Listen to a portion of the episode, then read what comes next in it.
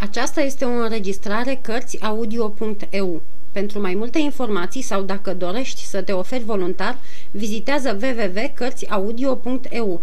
Toate înregistrările Cărțiaudio.eu sunt de domeniu public. Capitolul 4. Lada capitanului N-am pregetat să-i istorisesc mamei tot ce știam, lucru pe care de altfel ar fi trebuit să-l fac mai de mult – ne găseam amândoi pe neașteptate la grea și primejdioasă strâmtoare. O parte din banii capitanului, dacă mai avea, ni se cuveneau fără doar și poate. Dar nu era de crezut că ceilalți pirați, complicii capitanului și îndeoseb cele două ipochimene pe care le văzusem, câine negru și cerșetorul orb, vor voi să se lipsească de prada lor plătind datoriile mortului. A îndeplini ordinul pe care mi-l dăduse capitanul de a pleca imediat călare la doctorul Livesey însemna să o las singură și fără o crutire pe mama, lucru la care nici nu mă puteam gândi. Într-adevăr, părea cu neputință să mai rămânem multă vreme în casă. Tăciunii care cădeau pe grătarul vetrei din bucătărie, tictacul pendulei chiar ne băgau în sperieți. Ni se părea că, în vecinătate, se auzea apropiindu-se tropot de pași. Pe de o parte, gândul că pe podeaua sufrageriei zăcea cadavrul capitanului, pe de altă parte, orbul acela cumplit, care se învârtea prin împrejurimi, gata-gata să se întoarcă, făceau în unele momente să-mi înghețe, cum se spune, sângele în vine. Trebuia să ne hotărâm repede. În sfârșit, ne veni în minte să ne ducem împreună să cerem ajutor în cătunul vecin. Zis și făcut. În capul gol, așa cum eram, am plecat amândoi în noaptea ce se lăsase pe o pâclă rece. Cătunul, deși nu se vedea, era numai la câteva sute de iarzi în partea cealaltă a golfulețului cel mai apropiat. Și ceea ce îmi dădea curaj se afla în direcția opusă aceleia de unde venise orbul și pe unde, de bună seamă, se întorsese. Curând am ajuns, cu toate că ne opream din când în când să ne tragem cu, să tragem cu urechea, ținându-ne lipiți unul de altul dar niciun zgomot neobișnuit nu se auzea afară, doar ușorul clipocit al undelor și croncănitul ciorilor în pădure. Luminile erau aprinse când am ajuns în cătun și n-am să uit niciodată bucuria pe care am simțit-o când am văzut licăririle galbene la uși și ferestre. Dar asta, cum s-a dovedit mai târziu, a fost, vai, singura noastră alinare, căci, spre rușinea oamenilor de acolo, nimeni n-a catadixit să ne însoțească la amiral Binbow. Cu cât vorbeam mai aprig de necazurile noastre, cu atât mai aprig se lipeau bărbații, femei și copii de vetele lor. Numele capitanului Flint, nou pentru mine, era pentru unii din trânșii îndeajuns de cunoscut ca să-i cuprindă groaza. Câțiva oameni care munciseră la câmp, undeva mai încolo de Amiral Binbow, își aminteau de altfel că văzuseră pe drum mai mulți străini de care se îndepărtaseră grabnic deoarece îi socotiseră contrabandiști. Câțiva zăriseră chiar un mic cuter în golfulețul pe care noi îl numeam peștera pisicii. Care va să zică, era de ajuns să fi fost cineva ortac de-al capitanului ca să pricinuiască tuturor o frică de moarte. Ce mai turavura, deși în cele din urmă s-au găsit câțiva gata să se ducă călare la doctorul Livesey, care locuia în altă direcție, niciunul nu se urni ca să ne ajute să apărăm hanul. Se zice că frica ar fi molipsitoare și se spune, pe de altă parte, că o vorbă înțeleaptă aduce îmbărbătare. Așa că, după ce fiecare a spus ce avea de spus, mama le-a vorbit tuturor. Nu voia, zicea ea, să se piardă banii care aparțineau unui biet orfan de tată.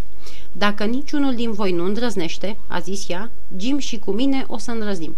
O să facem calea întoarsă și nu o să vă mulțumim. Sunteți niște mămâi curci plouate sunteți, nu bărbați. O să deschidem noi lada, chiar dacă de aici ni s-ar trage pieirea. Mulțumesc pentru săculețul ăsta, jupâneasă Crosby. Îl aduc îndărăt după ce pun în el banii care ni se cuvin de drept. Firește, am spus că mă duc și eu cu mama. Iar ceilalți începură să sige cu toții că facem o nebunie, dar nici atunci nu s-a îndurat careva, vreun bărbat, să meargă cu noi. S-au mulțumit doar să ne dea un pistol încărcat, să-l avem pentru cazul că vom fi atacați și ne-au făgăduit că vor ține caii gata înșăuați să-i avem la îndemână dacă vom fi urmăriți. Iar un flăcău urmea să plece călare în goana mare la doctor ca să ne vie într-ajutor cu oameni înarmați. Când am pornit-o din nou, în noaptea rece, ca să înfruntăm primejdia, inima îmi bătea să se spargă. Luna plină tocmai răsărea, tivind cu rumeneala ei pâcla. Asta ne făcu să iuțim pașii, căci era neîndoios că, înainte de a apuca să ne întoarcem, totul va fi luminat ca ziua, iar ochii care ne-ar fi pândit ne-ar fi putut vedea la plecare. Ne-am furișat așadar fără zgomot, alergând pe lângă gardurile de mărăcini, fără să observăm și să auzim ceva care să ne dea de gândit și, în sfârșit, spre marea noastră ușurare, ușa de la Amiral Binbow se închise în urma noastră. Am pus iute zăvorul și am stat locului o clipă, gâfâind în întuneric, singuri, cu leșul capitanului în casă. Mama a aprins o lumânare în prăvălie și amândoi, ținându de, de mână, am intrat în sala de mese. Mortul zăcea așa cum îl lăsasem, pe spate, cu ochii mari, căscați și un braț întins în lături. Trage oblonul, Jim, șopti mama. S-ar putea să vină și să ne vadă de afară. Și acum, spuse ea după ce am făcut ce mi-a cerut, trebuie să-i luăm cheia, dar nu se poate fără să-l atingem, adăugă ea gata să plângă. M-am lăsat în genunchi lângă cadavru. Pe podea, chiar lângă mâna lui, se afla un petecuț rotund de hârtie înnegrit pe o față. Am priceput îndată că era vorba de semnul negru. Ridicându-mă și uitându-mă pe dosul lui, am citit următorul răvaș scris cu litere frumoase și deslușite. Până de seară la zece. Mai avem până la zece, mamă, am zis eu. Spunând asta, vechea noastră pendulă a început să bată. Acest zgomot neașteptat ne cutremură.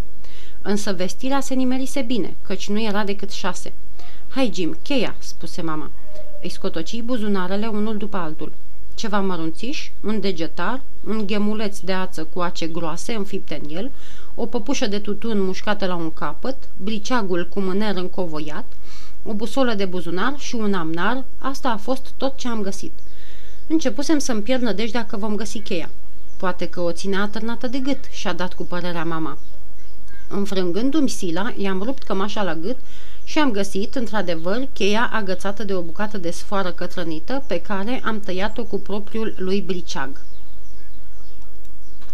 Această izbândă ne umplu de nădejde și fără întârziere ne-am urcat în odăița în care locuise atâta vreme și unde se afla cufărul nemișcat din ziua sosirii capitanului Lahan.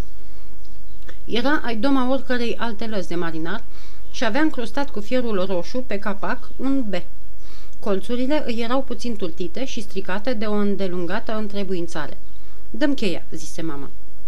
Cu toată rezistența broaștei, într-o clipă a descuiat-o și a ridicat capacul. Un miros tare de tutun și de catran se răspândi dinăuntru, dar nu se vedea nimic altceva pe deasupra decât o haină aproape nouă, îngrijit periată și împăturită. N-a fost purtată niciodată, îmi spuse mama. De desubt, aruncate de avalma, găsirăm un sextant, o cană de cositor, câteva pacuri de tutun, două perechi de pistoale foarte frumoase, un lingou de argint, un vechi ceasornic spaniol și alte câteva juvaericale, fără prea multă valoare, de fabricație străină, două busole montate în bronz și 5-6 scoici ciudate din Indiile Occidentale.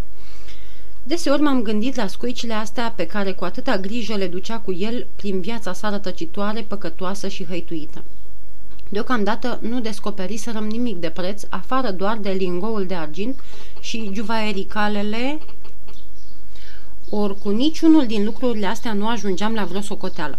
Mai la fund era o veche manta de marinar, albită de sarea mărilor și de tăvăleala prin cârciumile porturilor. Mama o scoase afară cu nerăbdare și atunci văzurăm restul lucrurilor din cufăr. Un pachet învelit într-o pânză celuită, conținând, pare se, hârtii și o pângă, pânză soioasă de cânepă care, la atingere, lăsă să-i scape un clinchet asemănător cu acela al aurului. Am să le arăt eu pungașilor ăstora că sunt o femeie cinstită," spuse mama. N-am să iau decât ce mi se cuvine. Nici o lăscaie mai mult. Ține aici punga doamnei Crosby." Și începu să caute în banii capitanului, numărând atâta cât îi se cuvenea și aruncându-i în punga pe care o țineam deschisă. Treabă lungă și anevoioasă, căci erau acolo monede din toate țările și de toate mărimile. Dubloni și ludovici, guinee, pol de aur și mai știu eu ce, toate amestecate la oaltă. Guineele erau cele mai puține, dar numai cu aceste monede se îndărădnicea mama să-și facă suma. Când eram abia pe la jumătate, am apucat-o deodată de braț. Prin liniștea nopții auzisem un zgomot care făcu să-mi sară inima din loc. Bocănitul de toiag al orbului pe drumul înghețat. Aproape, tot mai aproape și noi ne țineam răsuflarea. Deodată răsună o bătaie puternică în ușa hanului și auzirăm după aceea sucindu-se clanța și scârțind zăvorul ca și cum ar fi încercat să intre. Urmă o lungă tăcere afară și înăuntru. În sfârșit, bocănetul toiagului reîncepu și, spre nespusa noastră bucurie și recunoștință, se îndepărtă până când nu-l mai auzirăm. Mamă, am spus eu, ia tot și să plecăm. Eram sigur că ușa zăvorâtă a trezit bănuieli și că o să ne pomenim curând cu tot roiul de tăuni pe capul nostru. Numai cine l-a întâlnit vreodată pe acest orb cumplit ar putea înțelege cât eram de mulțumit că am pus zăvorul. Mama însă, deși era înspăimântată, nu voia nici în ruptul capului să ia o lăscaie mai mult decât îi se cuvenea, dar nici mai puțin. Nu-i nici șapte, spuse ea, nu o să vină așa repede. Ținea morțițiș că își cunoaște dreptul și că nu renunță la el, sotai. Dar, când un ușor și prelung șuierat se auzi din depărtare, de pe colină, își schimbă și ea părerea.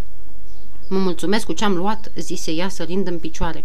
Și eu am să iau asta, ca să rotunjesc socoteala, adăugai apucând legătura de pânză ceruită. O clipă mai târziu, amândoi coboram în fugă scara, lăsând lumânarea aprinsă lângă cufărul răvășit. Am deschis ușa și pe aciție drumul. Era și vremea. Ceața se destrăma cu repeziciune. Luna scălda într-o lumină puternică fiecare colț al colinei și numai în fundul văii și în jurul hanului mai stăruia încă o negură subțire care ocroti primii pași ai fugii noastre. Ne-am dat seama că înainte de a ajunge la jumătatea drumului ce ne despărțea de cătun, puțin mai încolo de fundul văii, o să ieșim în bătaia plină a lunii. Dar nu era numai asta.